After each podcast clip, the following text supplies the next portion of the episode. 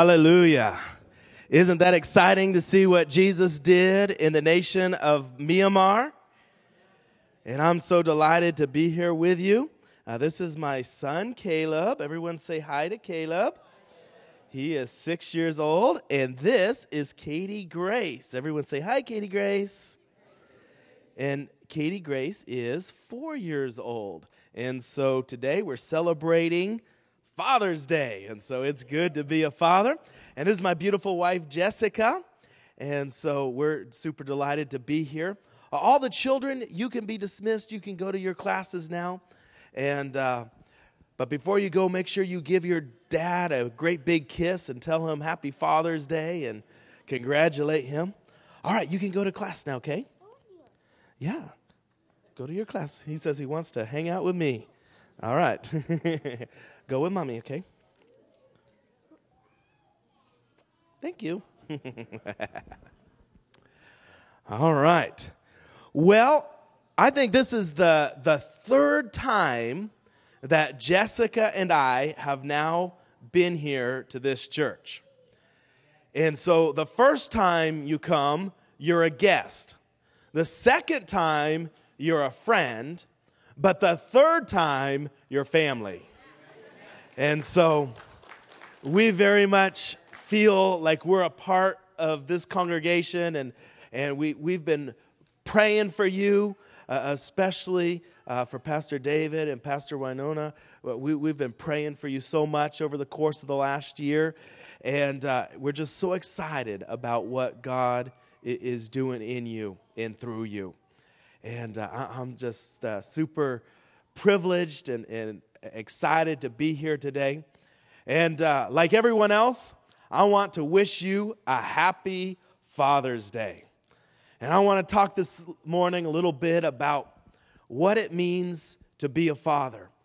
And in order to be the very best fathers that we can be, I think it's important to look at our Heavenly Father and how He treats us.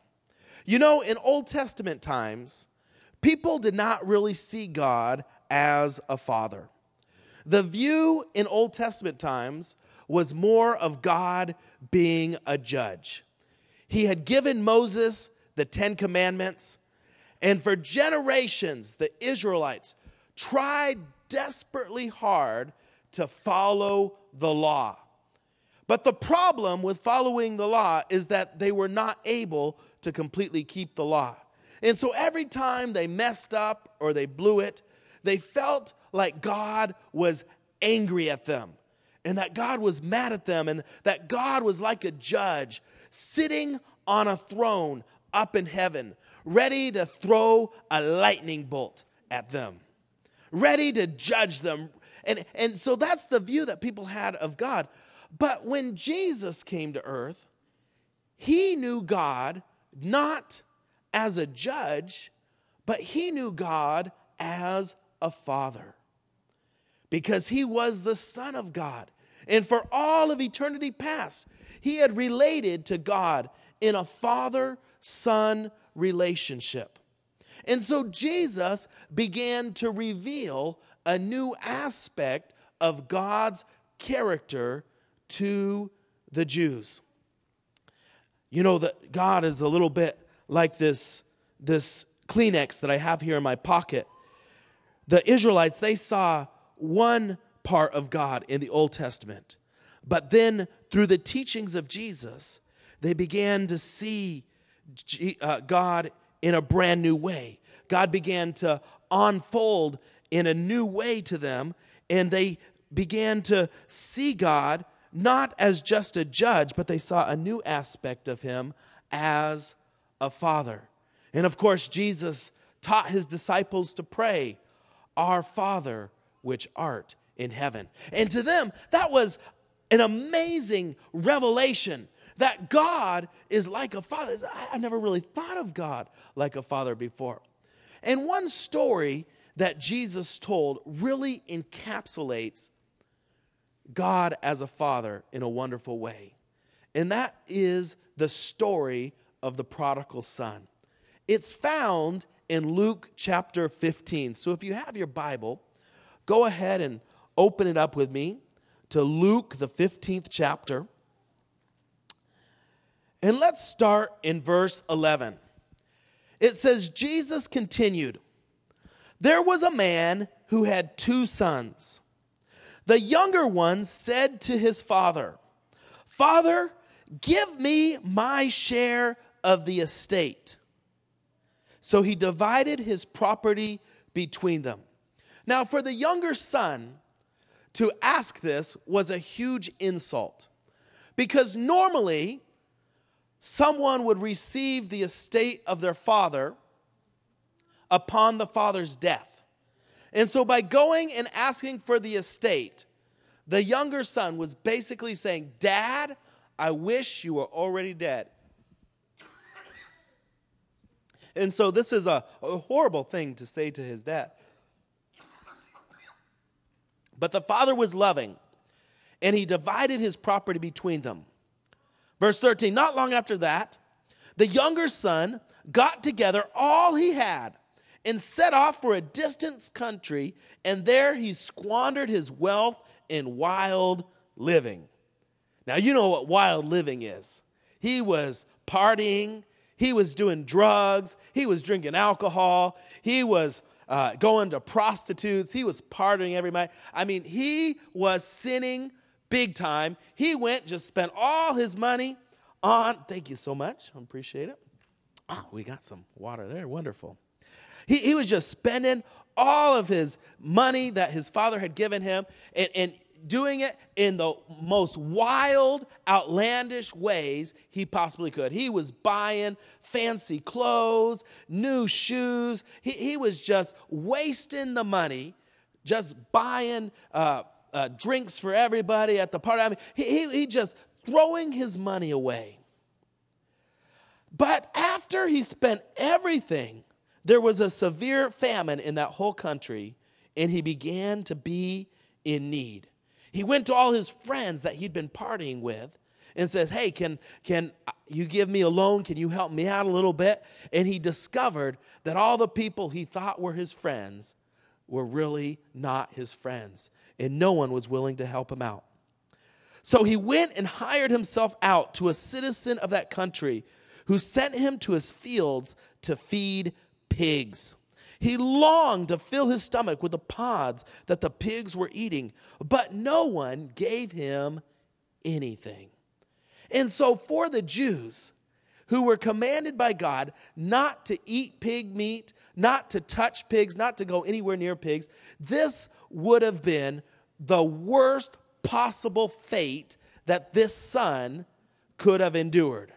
He's out there taking care of pigs, and he's so hungry that he's willing to eat the food that the pigs are eating.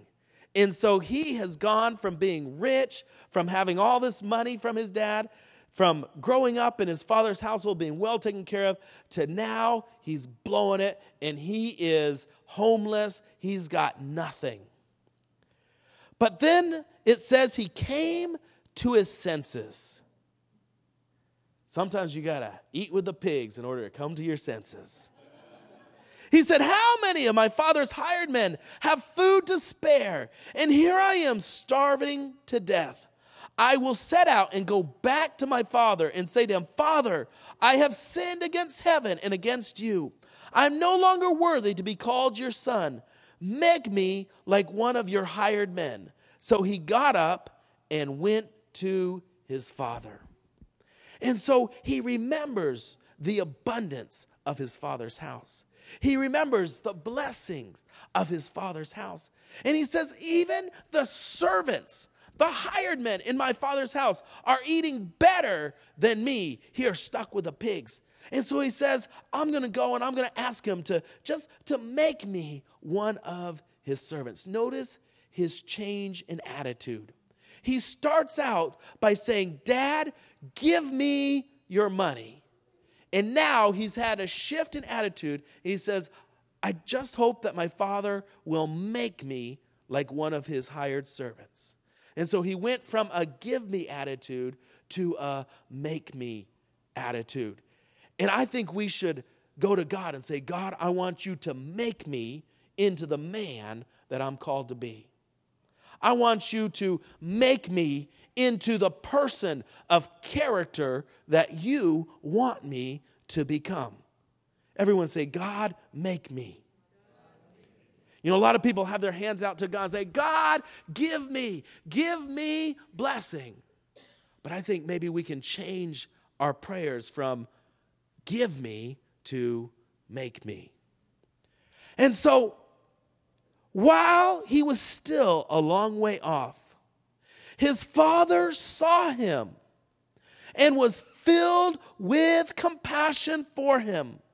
He ran to his son, threw his arms around him, and kissed him. The son said to him, Father, I've sinned against heaven and against you. I'm no longer worthy to be called your son. But the father said to his servants, Quick, bring the best robe and put it on him. Put a ring on his finger and sandals on his feet. Bring the fatted calf and kill it. Let's have a feast and let's celebrate. For this son of mine was dead and is alive again. He was lost and now is found. So they began to celebrate.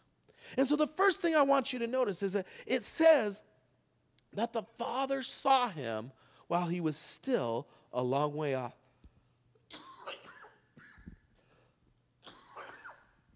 Which means that the father was out looking all day, every day.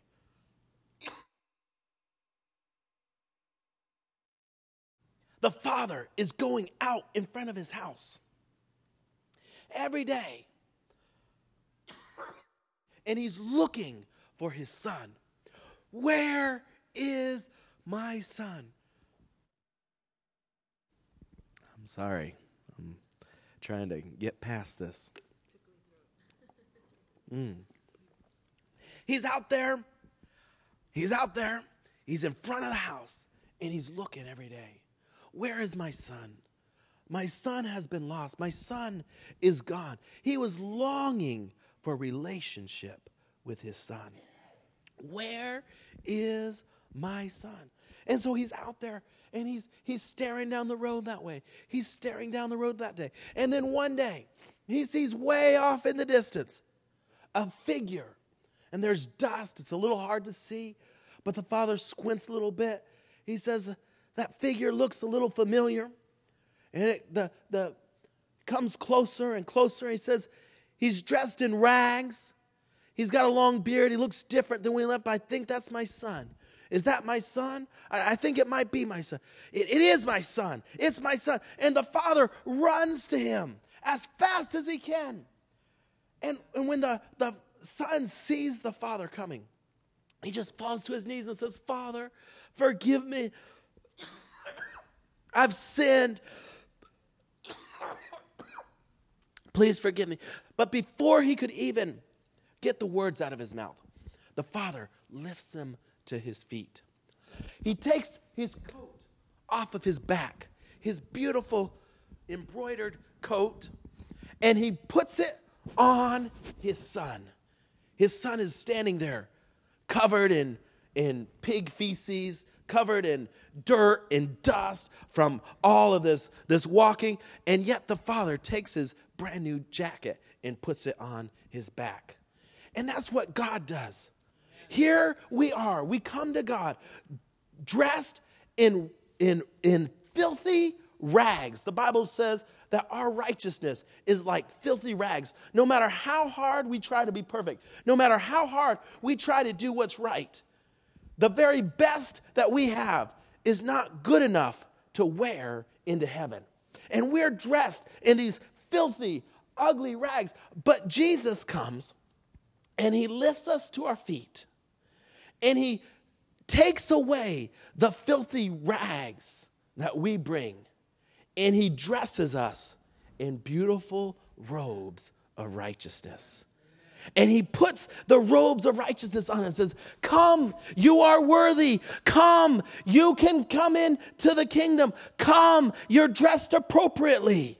Yesterday, you guys went to a wedding, and when you go to a wedding, you always have to be dressed nice. You have to wear your very best clothing. And the people in the wedding party, they always dress with tuxedos, and, and the women always wear their very best dresses. And when we go to heaven, we have to be dressed in our very best. But not our best, it's His best. The robes of righteousness that Jesus gives us. And then the father, he takes off his shoes and he puts his shoes on his son's feet and says, Here, son, put these shoes on. I'm sure they were super expensive shoes. You know, they were so, the, the leather was so fresh, the alligator was still snapping. I mean, they were, he gave the very best shoes. He says, Here, son, put these shoes on your feet. And he puts them on the dusty, the dirty feet. And that's what God does for us. He takes our, our feet and he washes them. Remember how Jesus was uh, uh, um, uh, the Last Supper, he, he bends down and he washes the feet of the disciples. And that's what God does for us. He gives us feet shod with a preparation of the gospel of peace. And then the Father took the ring off of his finger. And he put his ring on his son's finger. Now, back in those days, your ring was like a signet ring. And so, when you signed a contract, you would take your ring and you would dip it in some wax and put it at the bottom of the contract in order to sign it. And so, if you wanted to buy a piece of property, you would take your signet ring and you would dip it in wax. I actually went to Israel a couple of years ago and visited the National Museum, and I saw a bunch of these signet rings that they've dug up out of the ground in Israel. They're made out of uh, bronze or, or, or, metal, different types of metal, and each one has a different design. And when those, that ring would be dipped in wax and put at the bottom of a contract or, or put in, in the clay at the bottom of a, a contract, it would signify that that person really had made that contract. And so by giving the ring to his son, he was saying, Son, all of my authority is yours. Everything I have is yours. He had already given his son half of everything he had. And now the son is coming back, and the son is expecting to just be a servant, to just serve and maybe uh, have a place to stay uh, way out in the field somewhere. But the, the father, he says, Son, everything I have belongs to you. All of my authority, everything that I own, here it belongs to you. And that's what God does. He takes his authority and he gives it to us. he says, Everything that I have belongs to you. Jesus said, All authority on heaven and on earth has been given to me. And in Matthew chapter 10, verse 1, he gives that authority to his disciples. Jesus says, I healed the sick, now I give you authority to heal the sick. Jesus says, I cast out demons. Now I give you the authority to cast out demons. He says, I walk in all the abundance of heaven. He says, Now I give you authority to walk in the abundance of heaven. And so that's what God does for us. And then he calls to the servants and says, Go and get the fatted calf the calf that we've been feeding the best grain, preparing it for a special day. He says, Kill the fatted calf. We are going to have a party. We are going to celebrate because my son who was lost has now come home. And you saw in the video the pastors that we fed in Myanmar, in the nation of, of Burma. Those pastors, they ate two whole cows. We brought a cow one day, and and uh, I laid hands on the cow and says, "Thank you for giving your life for the gospel." And then we killed the cow, and we ate them. And then the next day, the pastors, we ate another cow. And we had a party with the pastors in Myanmar. And so you can imagine back in those days, you know, bring the fatted calf, this, this, this, calf that's been prepared, and, and, and slaughter the calf. And, and everybody, get the fires ready. Come on, let's have a celebration. Let's have a party. And that's how God is. When one sinner comes into heaven, it says that all of the angels of heaven begin to celebrate. Why? Because someone who has lost, who was lost, is now found. Someone who is living away from God is now coming home. And I think that that's how God is. When one person comes to heaven, he celebrates and says, We are so excited that the one who was lost has now been found. And so, look at some characteristics of the Father in this story. This Father is loving, this Father is compassionate, this Father is giving, this Father is forgiving. Uh, this father in, in the story is a generous father. And so I'm not perfect. I don't fully live up to all the characteristics of the father in this story which Jesus told. but this is an ideal that I want to live up to.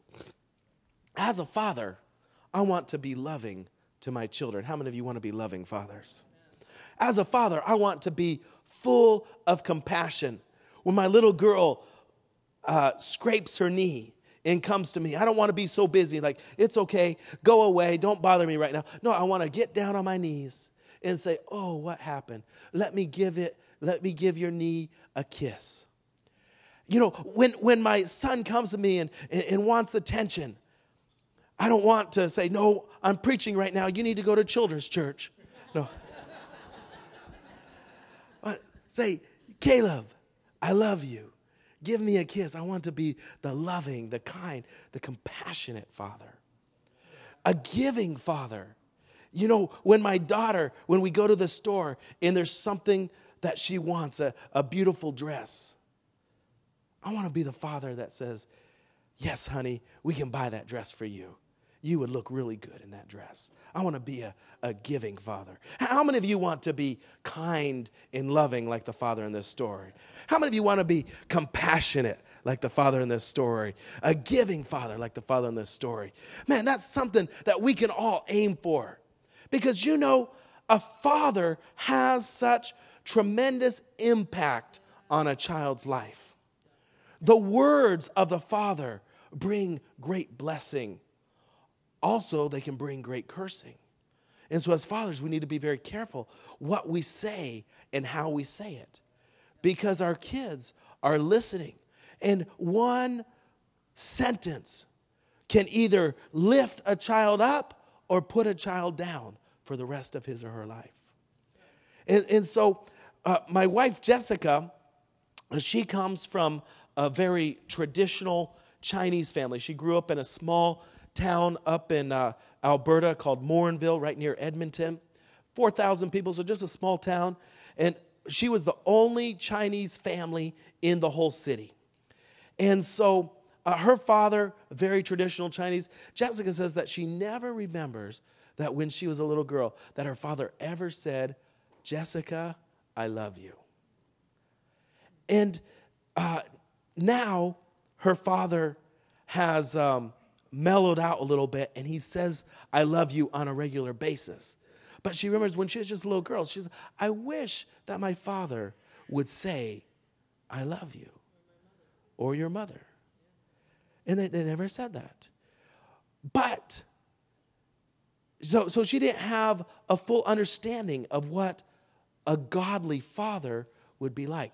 But once she started looking to her heavenly father and trusting in her heavenly father, her heavenly father says, I love you. Her heavenly father says, I'm proud of you. Her heavenly father says, You're the best. You are significant. You are of great worth. And, and so that's what we need to say to our kids is you're significant you're the best i mean like like this father he's out there he's looking and saying where's my son I'm looking for my son. And, and, and there's my son. Come here. A hug and says, I'm so glad to see you. I'm so happy that you're here. He gives us something to aim towards. Let's keep reading. Meanwhile, the older son was in the field. When he came near the house, he heard music and dancing. So he called one of the servants and asked him what was going on. Your brother has come, he replied, and your father has killed the fatted calf because he has him back safe and sound. The older brother became angry and refused to go in. So his father went out and pleaded with him. But he answered his father, Look, all these years I've been slaving for you and never disobeyed your orders. Yet you could never give me even a young goat so I could celebrate with my friends. But when this son of yours who has squandered your property with prostitutes comes home, you kill the fatted calf for him. My son, the father said, You are always with me, and everything I have is yours. But we had to celebrate and be glad because this brother of yours was dead and is alive again. He was lost and is found.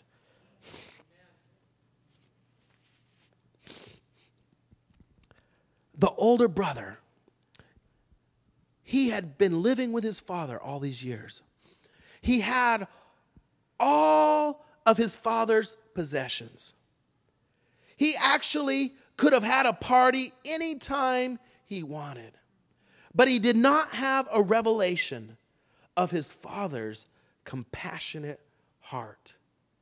And so he goes and he has this I wish I had a goat mentality. Man, I wish I had a goat. Here I am. I've been faithfully serving you. I've been obeying you. I've been doing everything you asked me. Man, I wish I just had a goat, Dad. Dad, you never even gave me a goat. And here my brother came and he gets the fatted calf, Dad. And here I am. I got nothing. And look how the father responds to him. The father's not angry with the older brother.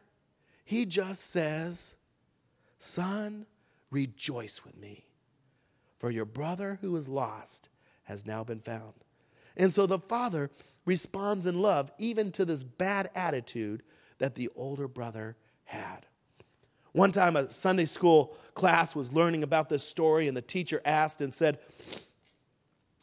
who in this story was angry? And one little boy, he lifted his hand and said, Who, who in this story was unhappy? And the little boy, he lifted his hand and he says, uh, The fatted calf.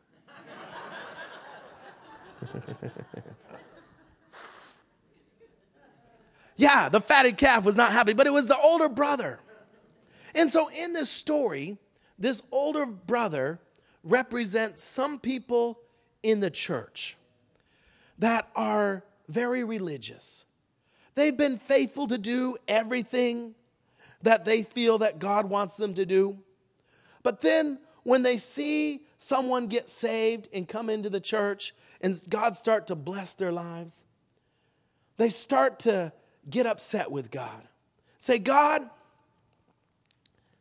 that person, they've been a sinner. They really should prove themselves for a little while before you start to bless them. Can you imagine what the older brother would have done if he had been the first one to run into the younger brother? He probably would have said, Okay, let's get you a bath, let's get you all cleaned up. Uh, you go live down in the servants' quarters, and maybe in six months, you can come up to the house and we'll let dad see you. But you prove yourself for a little while. You work out in the field. You prove yourself. And that's that's what the older brother would have done. And he was flabbergasted that the, the, the father would respond with such grace and understanding towards the younger brother. And so, in the church, really, all of us are like the younger brother. You know, all of us have sinned and fallen short of the glory of God. All of us have made mistakes. All of us have done things that are wrong. All of us have broken God's commands. And all of us are here by the grace of God. That God has forgiven us, that He has given us His righteousness, that He has blessed us. I mean, it is by the grace of God that we are forgiven. And we need to always remember that. But sometimes the, there's people in the church and they kind of get upset and, and they become what I call like finger wagging religion and, and they begin to wag their fingers at people and say, you know, uh, God's going to judge you. God, and they're living in the new covenant, but they've still got the mentality of God being a judge from the old covenant.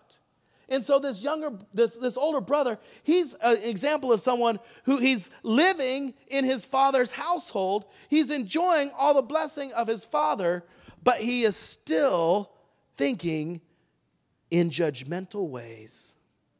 He's still angry when the younger brother comes home.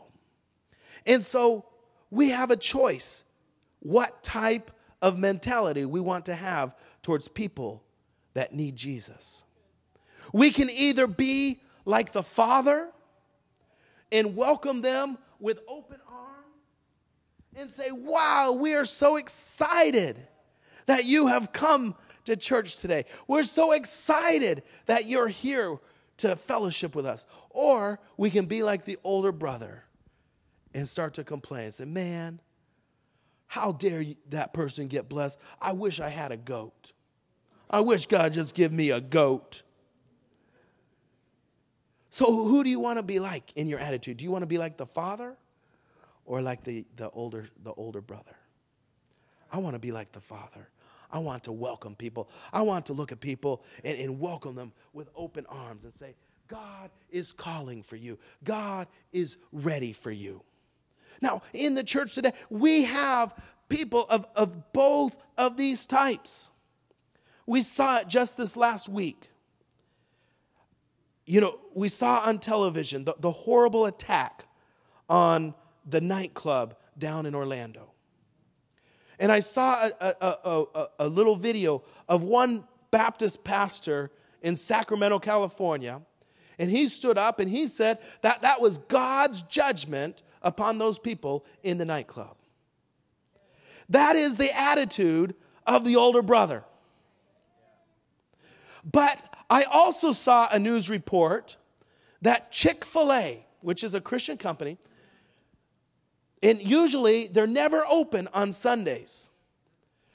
But this last weekend, they opened up one of their restaurants and they gave food, free food, to everyone who was donating blood to help the people that were injured. And so that is the attitude of the Father. And I think that is the attitude that God is looking for in the church. Yes, there's people that are sinners. Yes, there's people that are partying and living away from God. They're not in God's perfect will for their lives. But how should we respond to them? In a judgmental way or in the way that the Father responds? By opening up his arms and saying, Come. God loves you. You're welcome. You're welcome to come to God. You're welcome. Here, let me give you a robe of righteousness. Let me give you some new shoes. Let me give you my authority. Let me give you a party.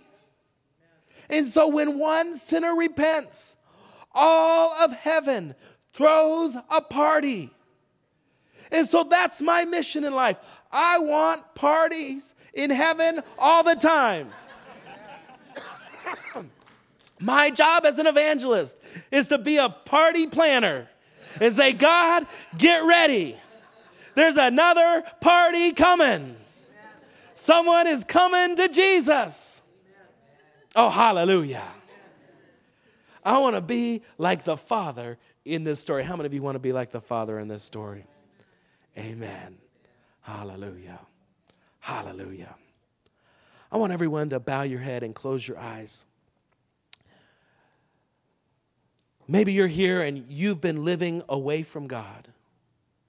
You're like this younger son who went and lived a sinful life. Maybe you've been doing things you know you shouldn't do. Maybe you've been living far away from God. Well, today, I want to invite you to come home to the Father's house. The Father is waiting for you.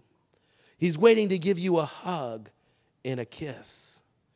He is the Father of hugs and kisses, and He's waiting for you. If you say, I've been living away from God, but I want to come back to God this morning, I want to come home to my Father's house. I invite you right now to just lift your hand in the air.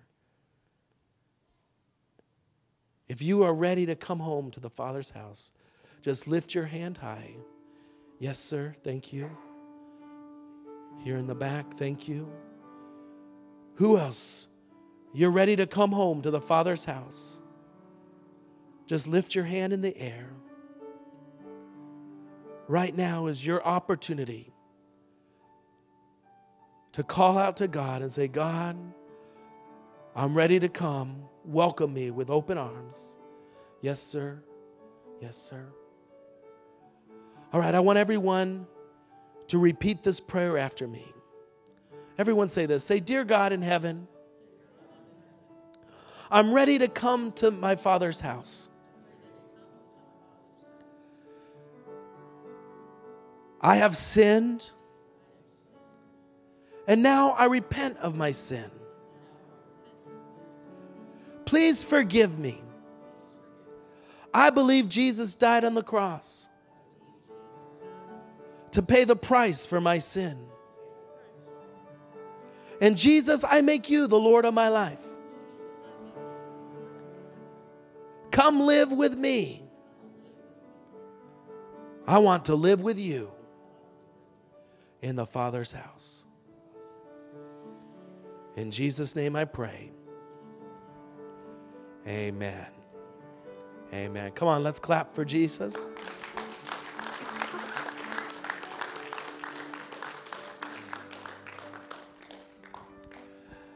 And now, another group I want to pray for. Maybe there's some people here and you've maybe had a little bit of the attitude of the older brother, being judgmental towards people instead of welcoming people with opening arms into the Father's house. And, and I think it's appropriate for, for us to repent of having that attitude like the older brother had of finger wagging religion. And so, if you'd say, I don't want to be like the older brother, I want to be like the father, just lift your hand in the air. You say, I want to be like the father. Yeah, just lift your hand in the air. I want to be welcoming. I want to represent the forgiveness of God, the love of God, the mercy of God, the compassion of God for people. Yeah. Let me just pray for us right now. Dear Heavenly Father, I pray that every single one of us would be like the Father in this story, full of love and compassion for sinners who are lost. Lord, help us to never be judgmental, to never point a finger of religion at people and shake it in their face, but help us, Father, to look at people as you look at them, full of love, full of compassion, full of forgiveness. Help us to be like the Father and to welcome people into your kingdom. In Jesus' name I pray. Amen. Amen. Come on, let's clap for Jesus.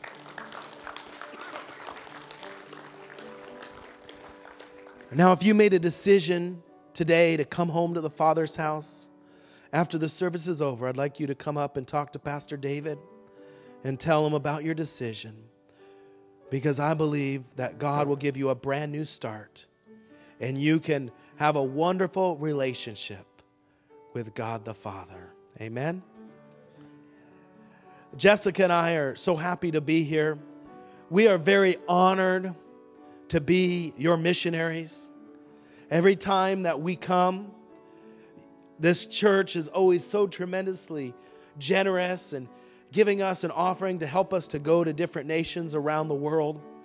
And so far, I've been to 68 nations.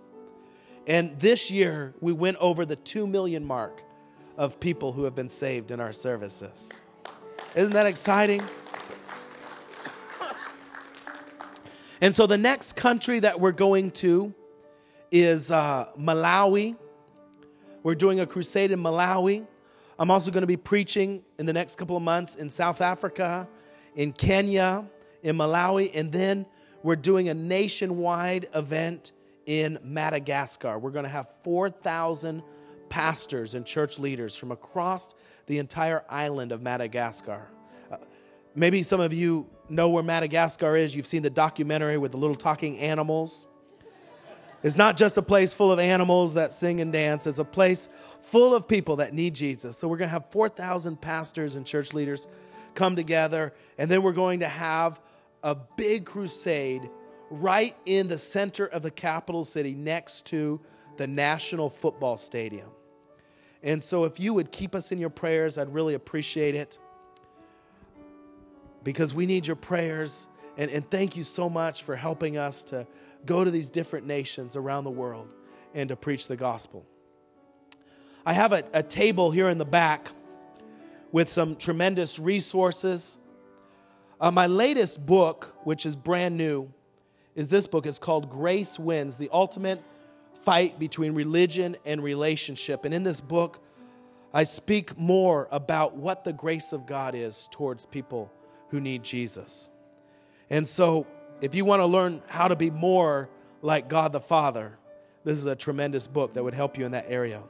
I've also got some books on the prayer, the power of prayer, the power of fasting, uh, how to discover God's will for your life, uh, the secret of Obed Edom. Hardly anyone's ever heard this story. It's an obscure Bible story, but this story will change your story. It's a powerful story. And so check out everything at the book table. And uh, as my gift to you, if you'll come to the book table and give me your email address, I will email you three of my ebooks absolutely free, just as my gift to you. And you can read those ebooks on your, your iPhone or your iPad, uh, your computer, whatever. Just give us your email address and I'll email you three books, the, man, the, the, the ebooks, absolutely free, just as, as a gift to you. So come to the table and see us. And uh, Pastor David, we love you so much. You guys are such a blessing. You have such a wonderful pastor here in this church. Let's give him a great big hand. Just stay here for a second.